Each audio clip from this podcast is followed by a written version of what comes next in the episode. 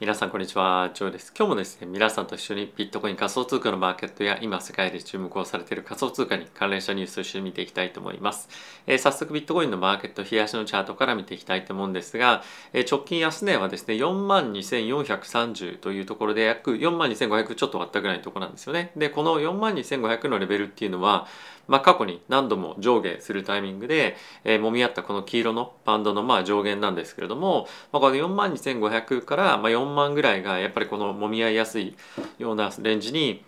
今後なってくるんじゃないかなと思うんですね。でいくつか注目すべき非常に重要なニュースだったりとかいろんな発言出てきてはいるんですが、まあ、そんなに何かしらいい発言が出てきたとしても、まあ、かなりもうブルーマーケットにすぐ戻るよみたいな、まあ、そんなに短期的なあのセンチメントの改善っていうのはまあ、正直ないのかなと思っているので、えー、まだまだ警戒感っていうのは、えー、少しあの持っておかなければいけないかなと思ってはいるんですけれども、まあ、僕はこのビットコインっていうよりもちょっとイーサーの方もですね昨日は、えー、3500と、まあ、3300のまあ前半ぐらいで、えー、少し買っているというようなまあ状況ですね。でイーサについてのは安値3300というところで、まあ、一応この過去にも見合ったところのレベルの上限でまた一般反発一旦反発しているような感じになってるんですけれどもまあどちらかというとあのまあイーサの方が、まあ、少しやっぱりあの弱さが出てきてるかなと思うんですね。でこの辺りはやっぱりその NFT とかっていうところを見てみるとここ最近非常にあの年明けてから大きくバーンと値が上がってるプロジェクトとかっていうのもいくつかある中で、まあ、結構その逃げるためのあの売りとかっていうのも出ていたりとかあとやっぱり NFT 買うためにイーサー買ってたっていう人も、まあ、結構いたと思っていて、えー、そういった人たちっていうのは、まあ、結構高いレベルでイーサー買わされていたっていうのもあるんですよね。なのでまあそういったことを考えると、まあ、やっぱりちょっと短期的にイーサから逃げる動きっていうのは、まあ、若干やっぱり出ていたかなというのとあとは他のアルトコインも含めてかなりもう20%ぐらい落ちていたものもここ最近であったので、まあ、そういったところから、まあ、比較的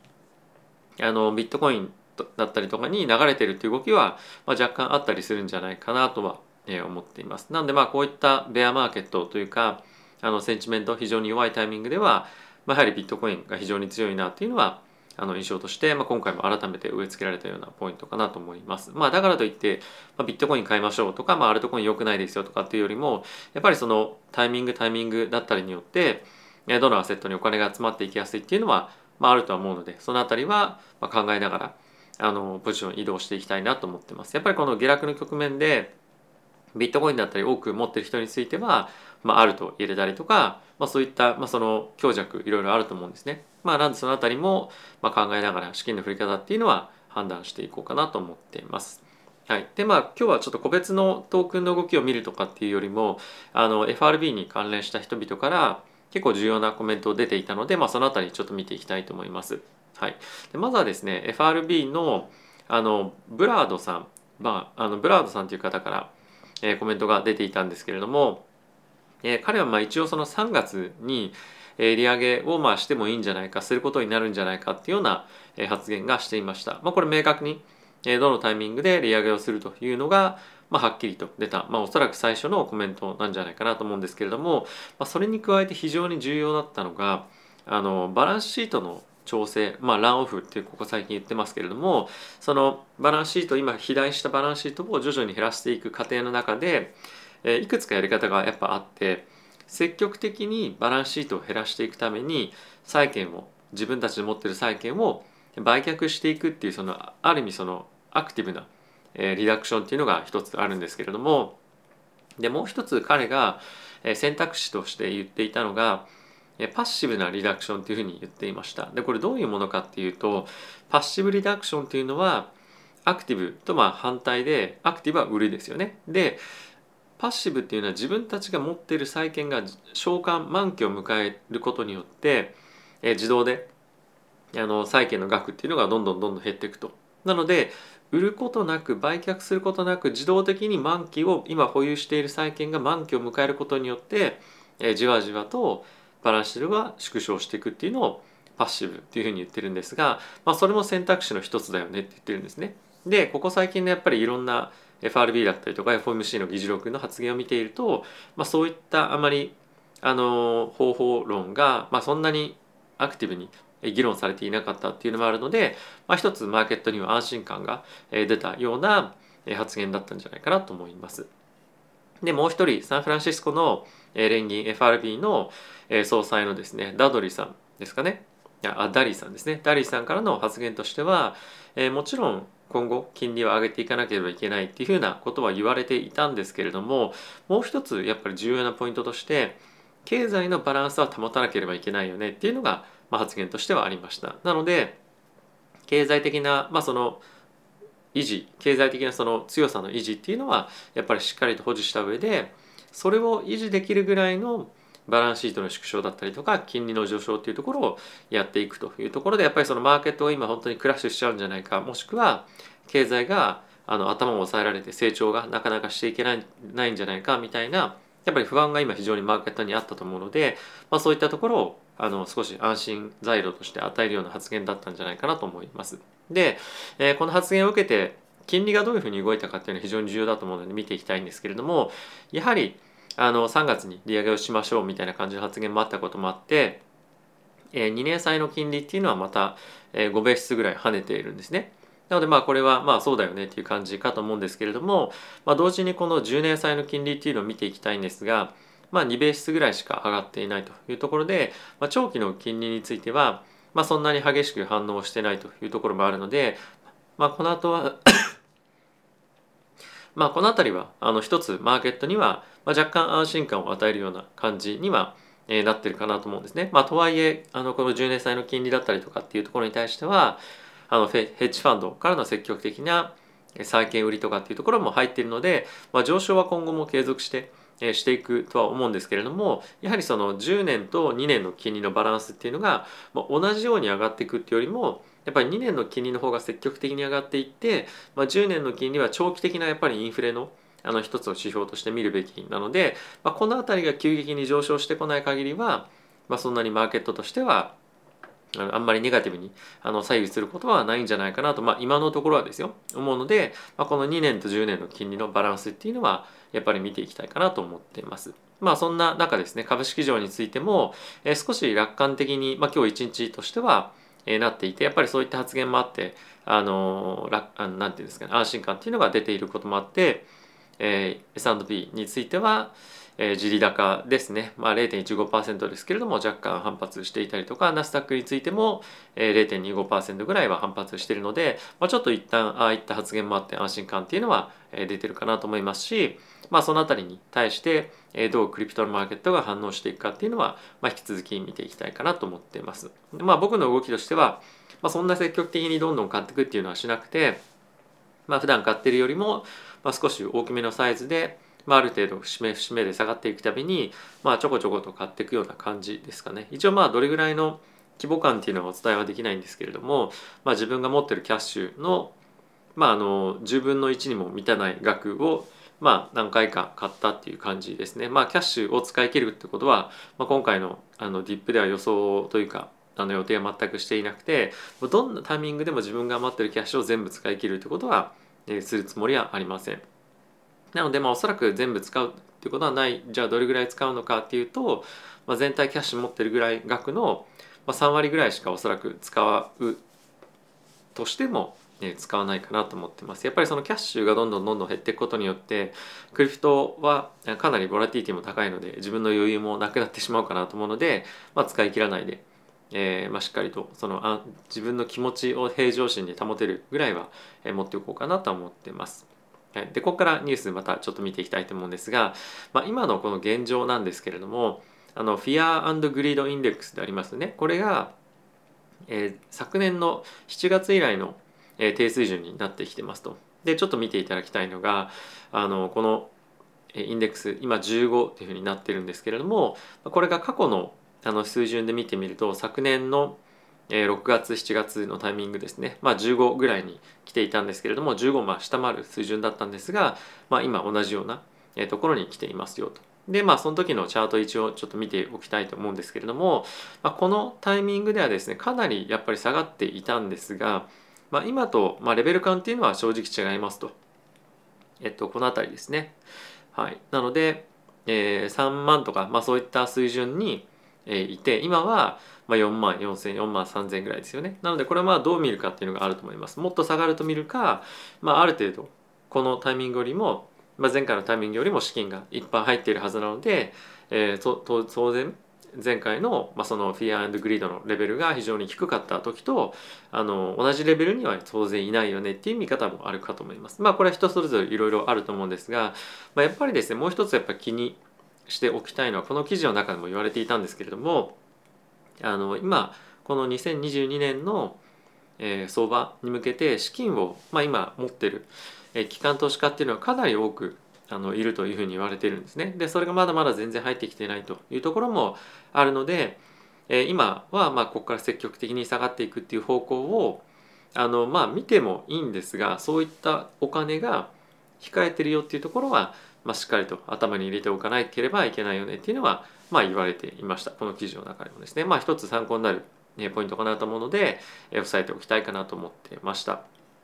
はい、で、え、もう一つなんですけれども、え、結構この方おなじみで、え、マーク・ノボグラッツさんという方なんで、まあ、非常にあのクリプト界でもビジネスを大きくやっていて、まあ、ギャラクシーデジタルの、まあ、CEO ですよね。有名な方なんですけれども、え、彼としてはビットコインのボトムは3万8000から4万ぐらいになるんじゃないかっていうふうに、まあ、あの発言はしていました。でちょっと前までボトムが4万2000円ぐらいなんじゃないかって言ってたんで、まあ、ちょっと若干下げてるような感じになってるんですけれども、まあ、やはり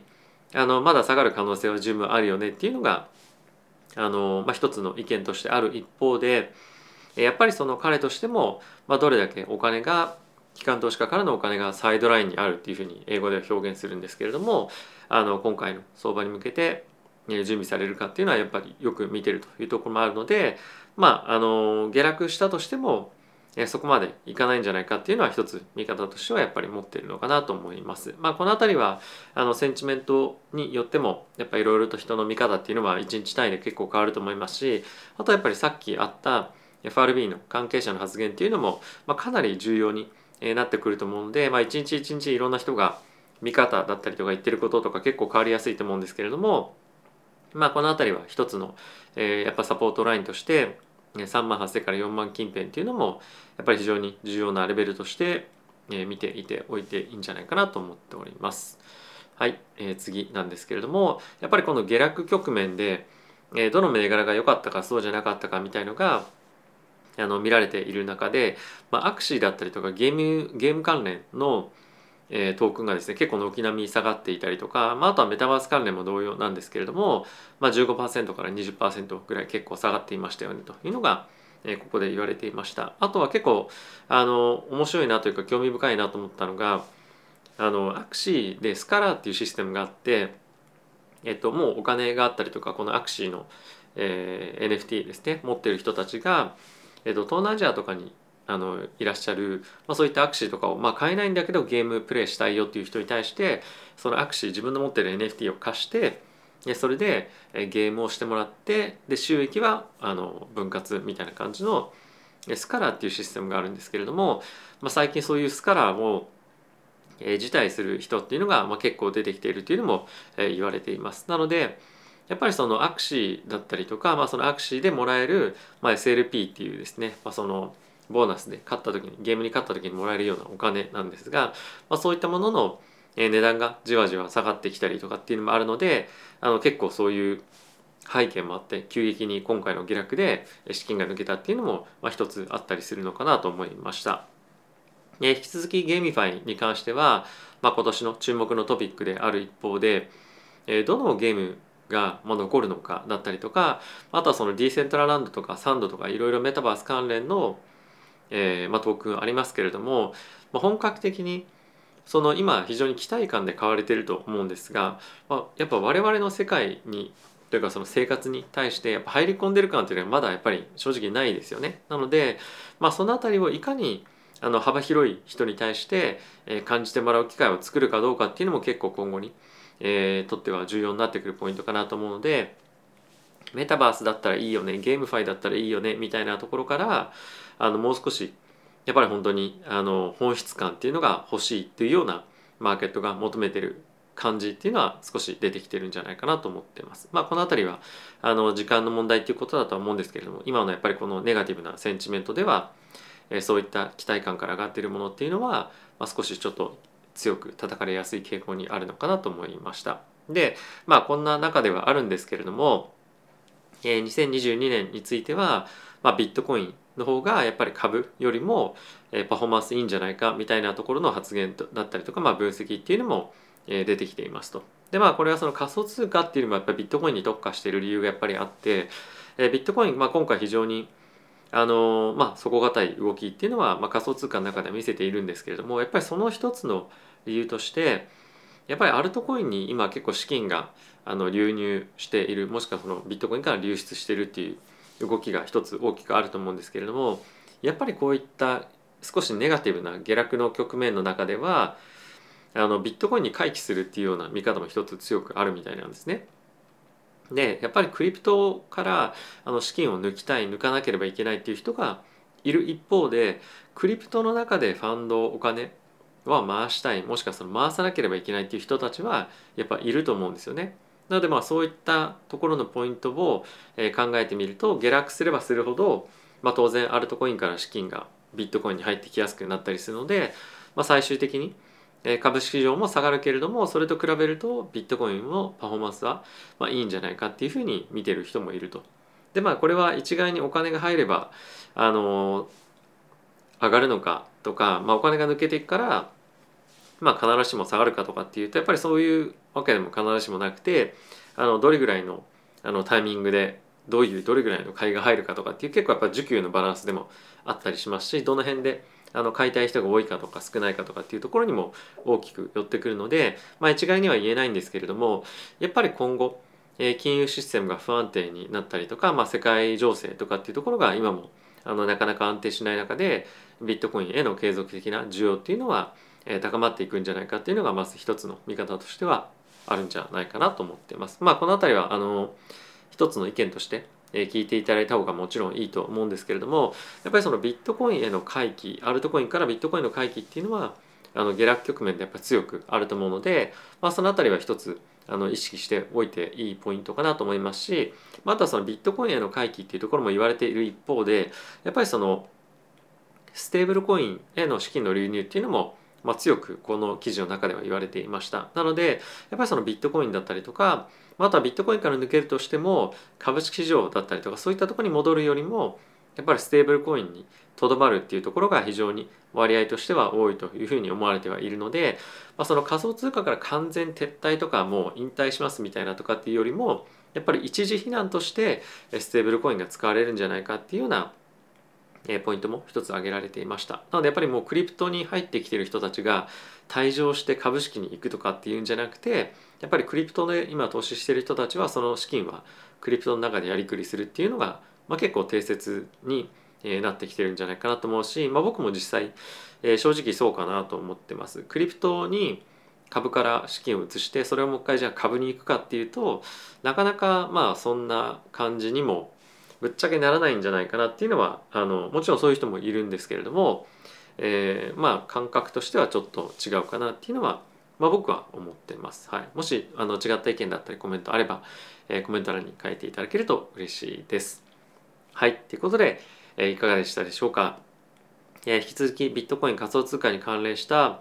えー、ニュース、まあ、届けていきたいと思っているんですけれども、ちょっとあの最後に皆さんに見ていただきたいのが、このビットコインのあの取引のボリュームですね。まあ、これあの今月足になってますけれどもこれ例えば週,、と、週足か週足になってますけれどもやっぱりどんどんどんどん減ってきてるっていうのは一つ気になるポイントかなと思います。でこれはイーサなんですが、まあ、結構極端ですよね。あのこの大きく上昇している局面でもこの流動性というか取引のボリューム減ってたっていうのはやっぱあるのであのこの今のタイミングでやっぱ個人の資金があのある程度抜けていったもしくはその短期の資金が抜けてったっていうのはある程度やっぱりあると思うのでもう一旦その強いブルーマーケットに戻るという観点では、まあ、結構そうある程度のボリュームがあの取引されるっていうのは必要じゃないかなと思うので、まあ、短期的な反発っていうのは、まあ、早々はもしかすると期待できないんじゃないかっていうのは前提のもとあのどこで入っていくかっていうのは考える必要あるかなと思ってます。はい。ということで、えー、今日も動画ご視聴ありがとうございました。また次回の動画でお会いしましょう。さよなら。